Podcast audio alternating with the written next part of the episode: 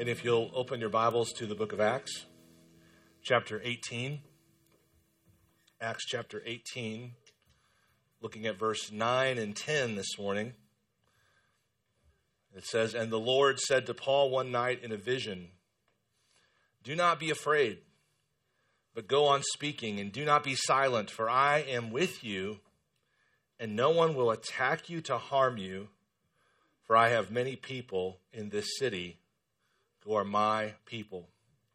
Uh, I'd like you to see this morning that these words fit the basic pattern of God's promises throughout all of Scripture. These words fit the basic pattern of God's promises throughout all of Scripture. There isn't a lot of difference, for instance, between what Jesus says to Paul here and what Jesus says to Abraham in Genesis 15, where he says, for instance, in verse 1 of Genesis 15 to Abram, Fear not, Abram, I am your shield, your reward shall be very great. And in verse 5, he brought him outside and said, Look to the heaven and number the stars, if you are able to number them. And then he said to him, So shall your offspring be. He said, Well, how are those promises similar to what we see in Acts 18? Well, because God's promises are always kind of involving these two essential things um, I am with you and I'm going to use you to expand my kingdom and to further my name. So there's the promise of his presence, and then there's some promise of success or fruitfulness. And this is just how God talks to his people. These are the kinds of promises he issues. When Jesus issues his Great Commission, he reverses the order and he says, Go and make disciples, baptizing them teaching them all that I've commanded you. And that's his assurance of success. He says, Go into all the world and make disciples. That's not just go and try to do this, that's this is what's going to happen. And then he says, at the end, an assurance of his presence, he says, And lo, and behold, I am with you always, even to the end of the age. So, this promise that we see Jesus extending to Paul in Acts 18 is sort of made of the same material that many of God's promises are throughout Scripture an assurance of His presence. I am with you, and I am with you in the Bible also means I am for you.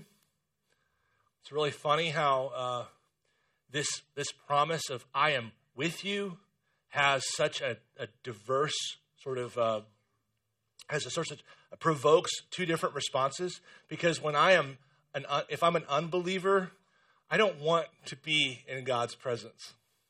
I'm doing everything I can to run away from it, right? I'm a roach running away from the light. And then when God changes me through through the rebirth of the spirit, like when God changes me, suddenly this this thing, God's presence becomes not something I'm running away from, but something I find comfort in. And this is just the way that God issues care and comfort throughout scripture. I am going to I'm going to be with you and I'm for you, and you're going to be fruitful or successful or so on. And I could just walk you through, I'll take you through a number of these texts this morning that show this example. So, this is just this thing that, that Jesus says to Paul. It's very similar to just many of the promises we see in Scripture. That's point one. And point two these promises are for a certain kind of person with a certain kind of problem. It has taken me three weeks to figure out how to talk about this. Number one, these the promises that Jesus extends in Acts 18, 9 and 10 are basically built the way that all promises are built. Number two, all of these promises are for a certain kind of person with a certain kind of problem. In this case, these promises are meant to keep Paul from shrinking back and becoming quiet or even leaving a situation which he feels is too risky to remain in. And this is pretty common this idea that Jesus, that the promises themselves always kind of look the same, and they're always given to a specific kind of person with a specific kind of problem. And I think that the way I would describe it is these promises are given to people who are in a mid adventure crisis.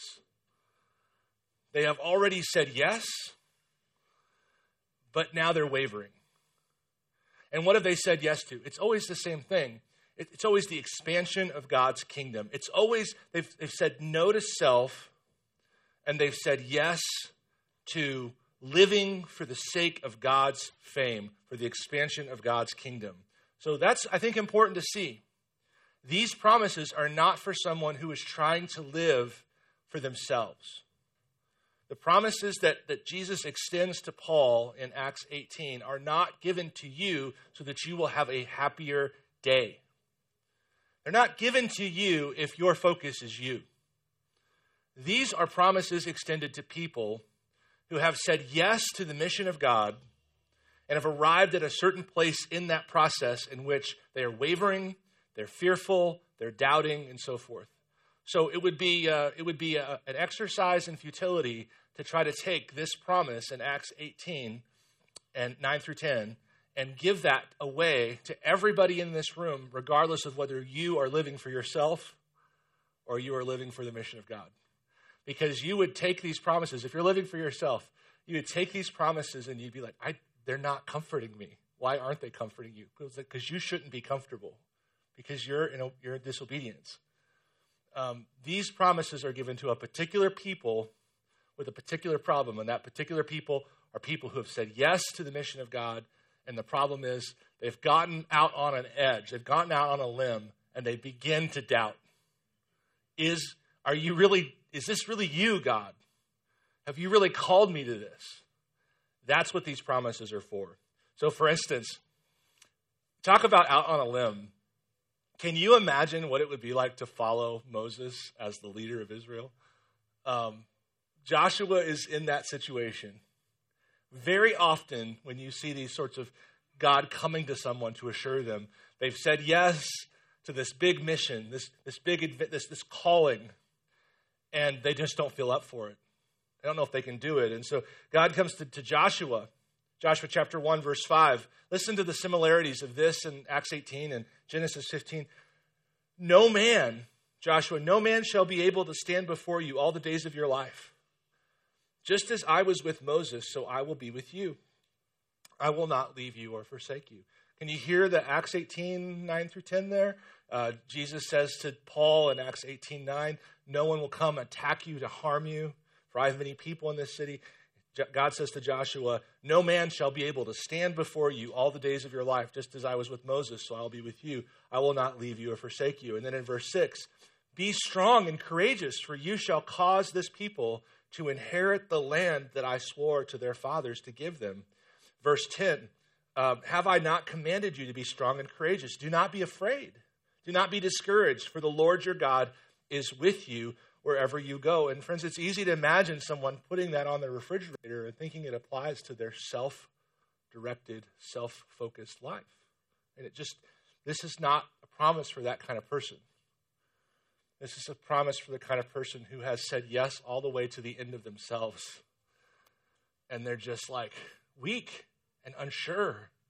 And they don't know if they can continue and, and, and, God comes and He says, I'm with you and you're going to be okay. You're going to succeed. You're going to succeed more than you realize you're going to succeed. Jeremiah, the calling of Jeremiah was instrumental. When I was, I think, 16 years old, really just for the first time taking the Bible seriously. And I came across like this passage in Jeremiah 1. Um, but the Lord said to me, This is the calling of Jeremiah as a young man.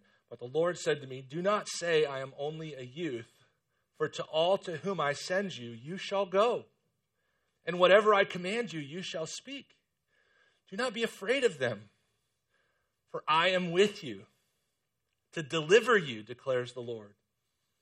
Then the Lord put out his hand and touched my mouth. And the Lord said to me, Behold, I have put my words in your mouth.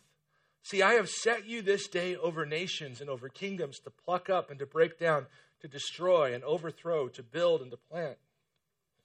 So these promises, I'm with you and I'm going to take care of you and I'm going to cause you to, to be more fruitful than you can imagine. These are for people who have a certain problem. They're said yes to God and now they're wondering, can I, can, can I keep doing this? Can I keep going? And here's one of the most beautiful things is that these promises are for those people And Jesus never gets tired of saying them over and over again. He confirms these promises to these kinds of people over and over again. I mean, he said this to Joshua multiple times in multiple different ways. He said this to Moses multiple times in multiple different ways. He appears to Abraham three times and essentially offers the same covenant. And then Jeremiah, you know, that we, we read the text in which he first felt called. In Jeremiah 15, he is really doubting that he made the right choice in giving his all to the Lord. And he says in Jeremiah 15, he says something like, he kind of accuses God of being, this is just my memory, but he kind of accuses God of being an unfaithful stream. And I remember looking that up, like, what does that mean? And it, it, he basically is saying, like, you show you looked like you were a stream that would be good for me, so I drank from you. And ever since I've drank from you all, I've had trouble.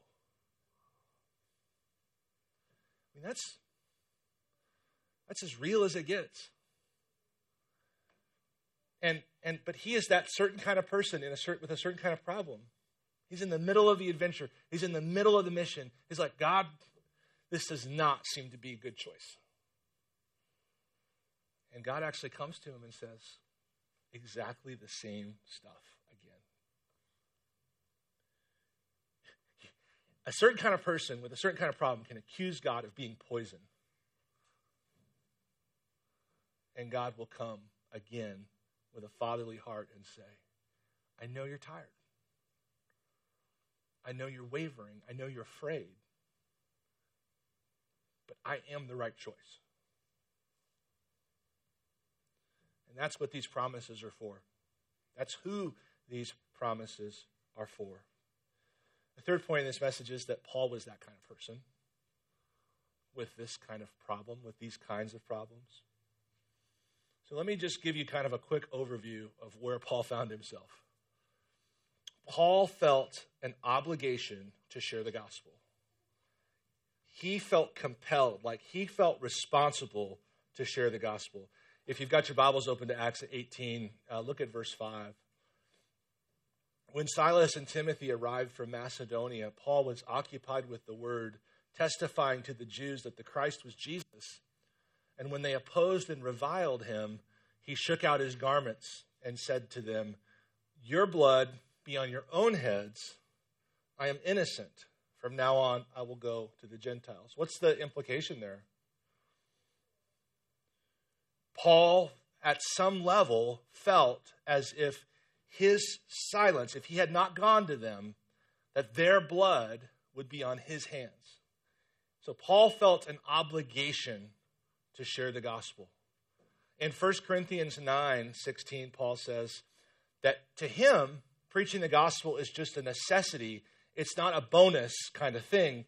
He, he just says, This is a necessity. What, do I, what credit do I get for doing what is required? And then he says, Woe to me if I do not preach the gospel. So Paul saw sharing the gospel as an obligation. Um, there's a there's a theological controversy that I didn't know about, but I had felt it.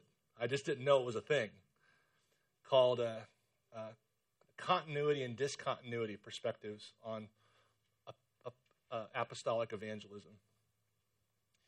And I think you've probably thought about this. I think some of you have probably thought about this. I'm not going to get into it now, but uh, I, I, just want to tell you that there's a, this is a thing, and I've looked into it. so there's the, the, the question in the continuity and discontinuity of apostolic evangelism is is the obligation to sell out and share the gospel that Paul felt unique to Paul as an apostle or an evangelist or a preacher? Or is this something that all believers should feel? I think you've probably wondered that.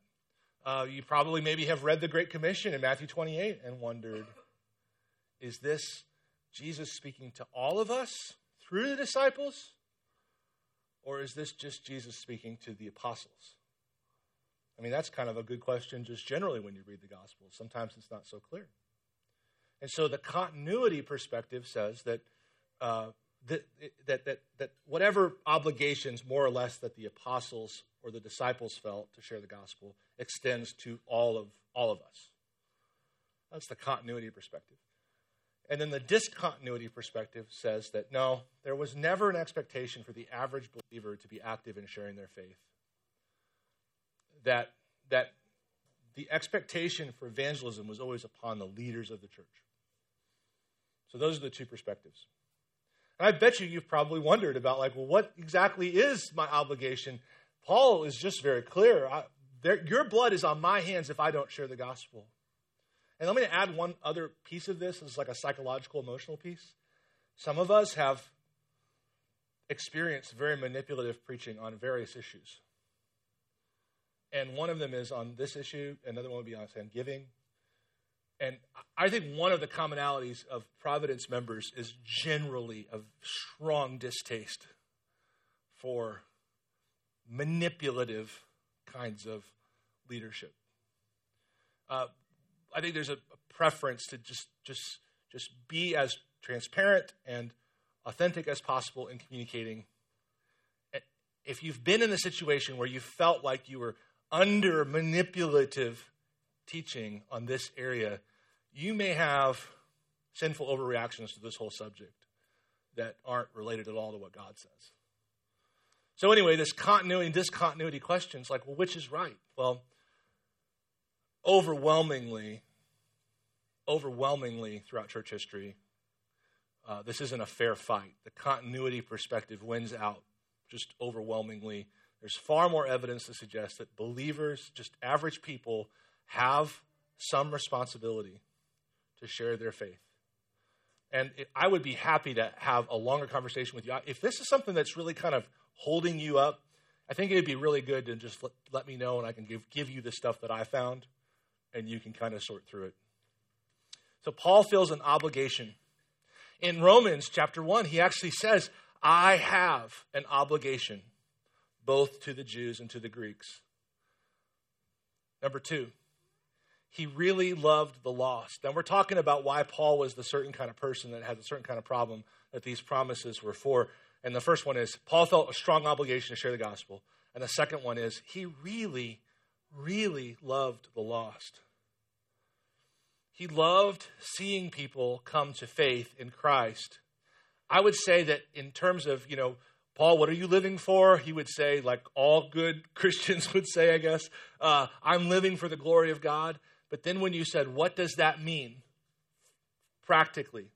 I would say, I am called to help people be delivered out of the kingdom of darkness delivered out of the domain of darkness and into the kingdom of light. And he saw this, leading people to Jesus as his main goal, leading people to Jesus who didn't know Jesus and leading people to Jesus who did know Jesus. He, he saw disciple making generally as the point of his life. And I think it's really important sometimes to just take hit pause and say two things. One, if I'm not very, very deliberate about what I'm living for, I will wind up living for myself.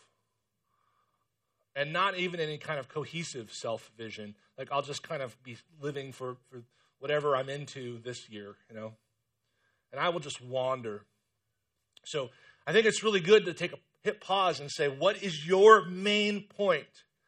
And I'm I'm the prototypical middle-aged guy, empty nest guy, and this is just so much a question for me at this age in my life. And I would just tell you, I have really seriously thought, what is what is the point? And I'm, I'm I don't know how much of this is blurred by me being a pastor. I'm just trying to help you.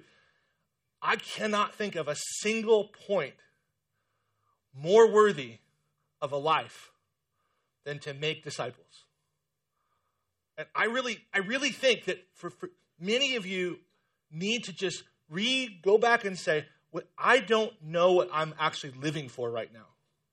I would just say, what else would there be that is as worthy as to make disciples? You know, when my wife and I were really young, we were going through all of the sort of hard knocks, the first round of hard knocks of pastoral ministry. I remember one time she just said, as an aside, you know, we were probably 23, 24. She's like, the only two things that last forever are people and the word. So let's just keep doing that. What's your purpose? What's your life purpose? Because the great thing is, is if you make this your life purpose, then you get these promises. So Paul had made this his life purpose. In 1 Corinthians 9, he just uses the word winning, you know, hashtag winning. What is your, what right now, like, what is your hashtag winning? What's the evidence that you are winning? Here's Paul's way of thinking about winning. I have made myself a servant to all that I might win more of them. To the Jews, I became as a Jew in order to win Jews. To those under the law, I became as one under the law that I might win those under the law. To those outside the law, I became as one outside the law that I might win those outside the law. To the weak, I became weak that I might win the weak. Winning. What is your winning? Paul's winning was making disciples. It was just a very sweet thing for Paul to see people delivered out of the domain of darkness and into the kingdom of light, and then transformed progressively into the nature, into the, uh, the image of Christ. In fact, sometimes Paul's the way Paul talks about people feels really close to the blurry line of idolatry. This is how much he loved people. Listen to some of the ways he talks about people. He calls the converts of, uh, the, of Philippi his joy and his crown. Think about that for a second. Let's just let's pretend we don't know Paul is orthodox. And we're just reading these statements. These feel very emotionally charged. It feels very much as if Paul's identity is very deeply associated with this mission of making disciples. In 2 Corinthians, he says that on the day of the Lord Jesus, he hopes to boast in the Corinthians. He tells the Thessalonians, For what is the hope or joy or crown of boasting before our Lord Jesus at his coming? Is it not you? For you are our glory and our joy. Friends, think about, think about how deeply Paul felt love, allegiance to these people. For him, he summarizes it elsewhere as saying, This is a fine reason to live. This is a fine reason to live. If I die, I'm with Christ. If I remain, I get to keep on making disciples. You say, well, that's beautiful, but I don't know what that has to do with the lost. Well, remember, that's just Paul's categories are different. The reason why Acts 18 10 works for Paul is when Jesus says, I have many people in this city. Paul had a doctrine of election that he just said, there's God's people before they're saved, and there's God's people after they're saved, but they're all his people. In 2 Timothy 2, Paul says, Therefore, I endure everything for the sake of the elect, that they also may obtain the salvation that is in Christ Jesus with eternal glory. Donald Guthrie, in his commentary, writes The apostle next states a reason for his endurance. Why is Paul alive? Why is he, why is he spatulating himself up off the road after being beaten? Why is he going back into the city? Why does he endure? The apostle next states a reason for his endurance. It is for the sake of the elect, which seems to mean those who are elect but do not yet believe. They have to be won. And every ounce of effort must be put into the present conflict in which both Paul and Timothy are engaged. This is brought out more forcibly by the concluding clause that they too may obtain the salvation that is in Christ Jesus. All Paul's present trials are abundantly worthwhile in view of the priceless benefits to be obtained by those who receive the message of himself and his fellow laborers. All Paul's present trials, considerable trials, are abundantly worthwhile in view of the priceless benefits to be obtained by those whom he would win. This is Paul's reason to live. So, Paul is that kind of person. He has just decided over and over and over again that he's going to live for the glory of Christ in making disciples.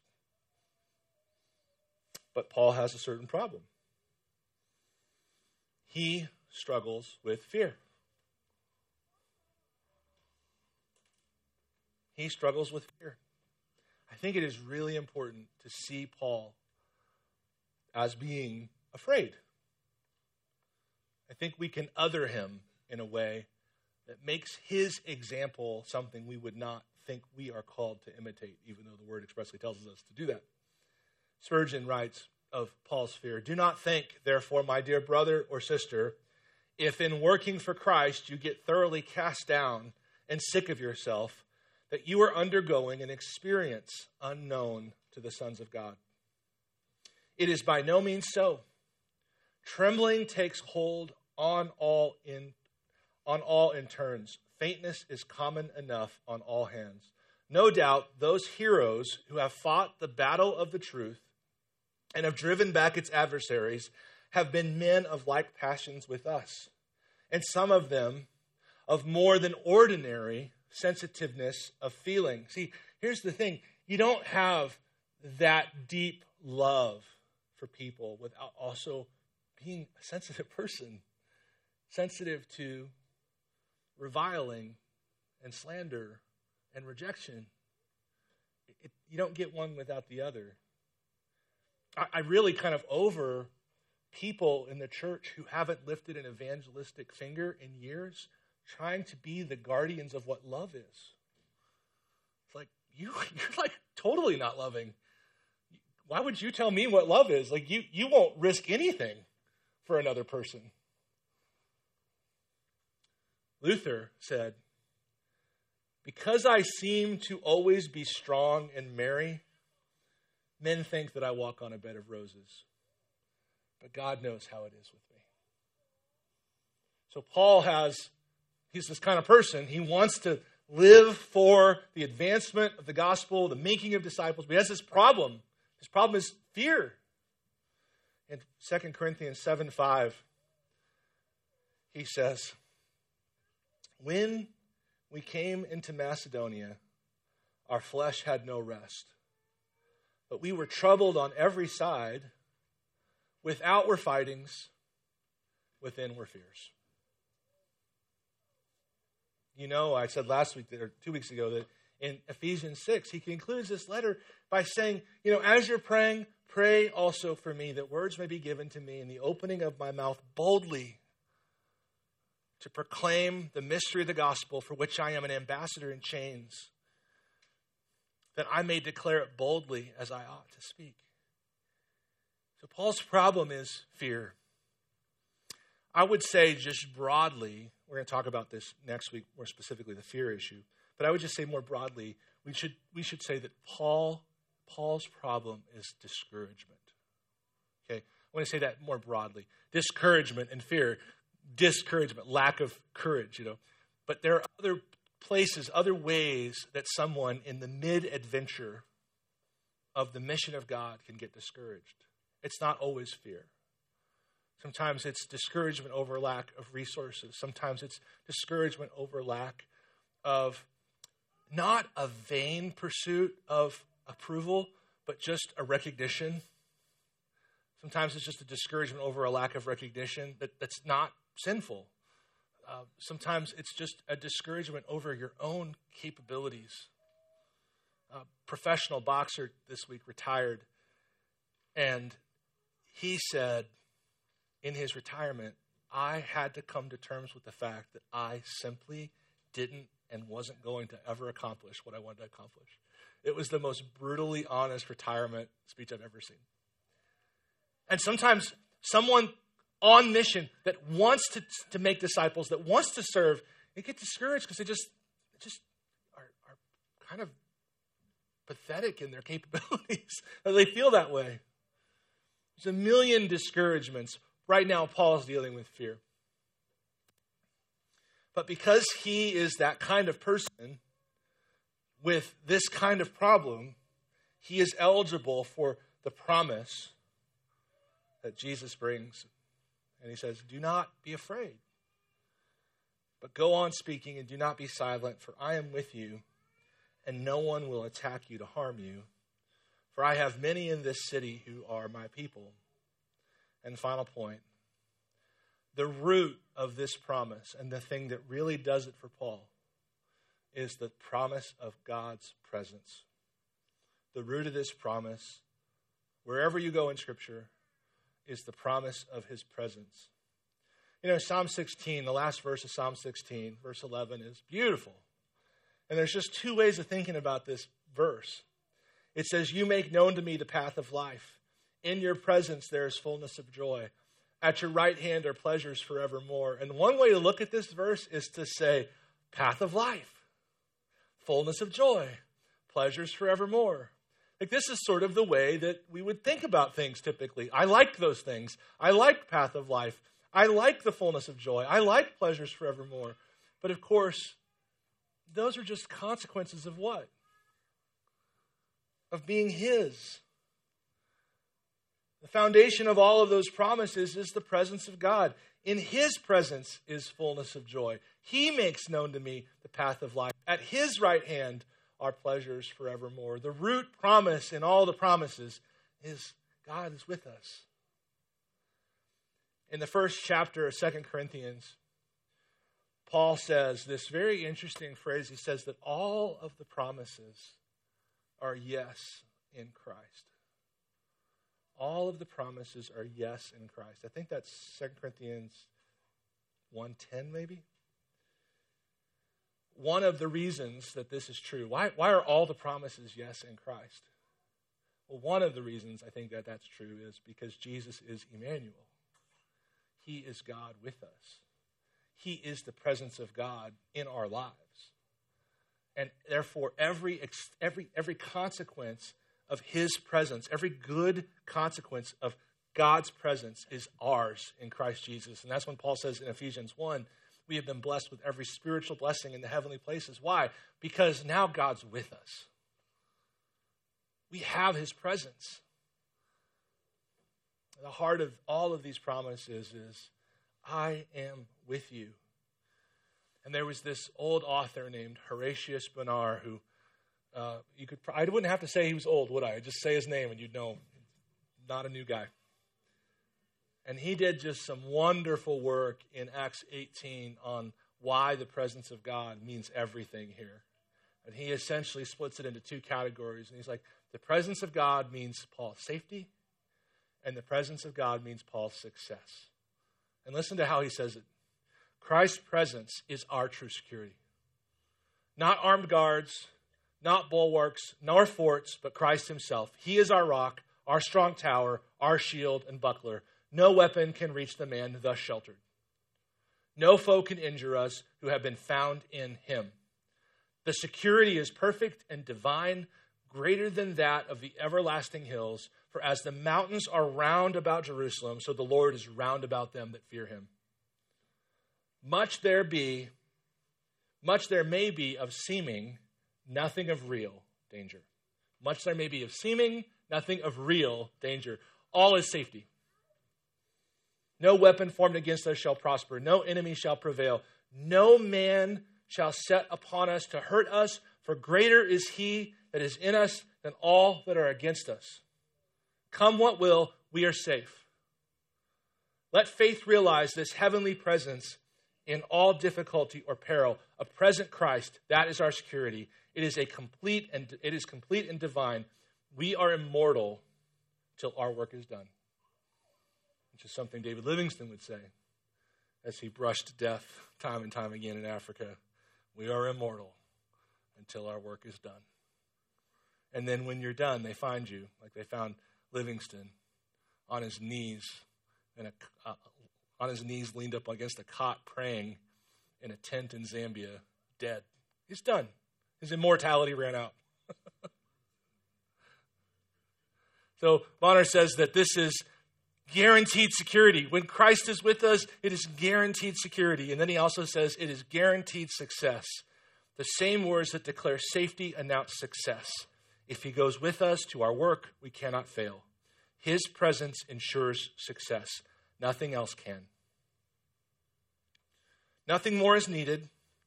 Not eloquence, nor learning, nor intellect, nor breadth of thought, nor high position, nor sympathy with the progress of the age, but the presence of the Lord.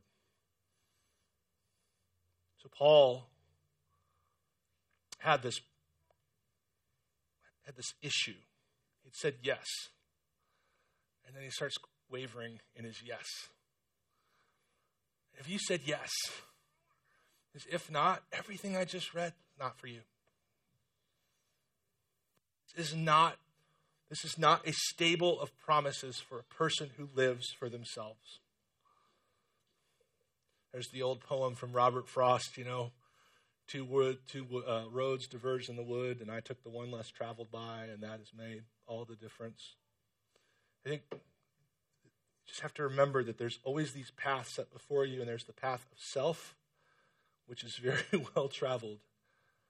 And if you take that path, and it's easy to wander back onto it, these promises are not for you. Matthew 10 37 through 39, Jesus says it clearly. Whoever loves father or mother more than me is not worthy of me. And whoever loves son or daughter more than me is not worthy of me. And whoever does not take his cross and follow me is not worthy of me. Whoever finds his life will lose it, and whoever loses his life will find it for my whoever loses his life for my sake will find it. See, if you have chosen the path of Paul and Abraham and Joshua and Jeremiah, you're going to be just fine. Whatever discouragement is hitting you mid adventure, man, these promises are for you. These promises are for you. And maybe the truth is is that you're not on the Jeremiah, Paul, Abram path. You're on the you path. Well, today's the day God is so faithful to give us fresh reminders, especially at the beginning of a new year. It's like you drifted. At one point, you were locked in and you were solidly intentional in building my kingdom in the way that was unique for you. And you've drifted, and now life's about you. And I think this Acts 18, 9 through 10 is an enticement from the Lord and saying, This is this is the life we could have. It's a life full of fragility and fear and tre- trembling and weakness, but it's also full of me and my promises. And if you choose that path, then you will find Christ there when you need him. Even when you're really struggling to believe, especially when you're really struggling to believe. When you're at your weakest and you're at your weariest, you will have Christ there for you do not fear overextending with the yes of faith. Because there in your weakness, you will find the strength of the Lord.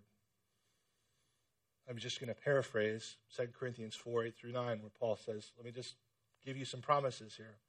When you are afflicted in every way, when you are afflicted in every way, if you say yes to Him, He will keep you from being crushed when you are perplexed, He will keep you from being driven to despair. When you are persecuted, He will remind you that you are not forsaken. When you are struck down, you will not be destroyed. Let me introduce the Lord's table today by reading from 2 Corinthians 5 14 through 15.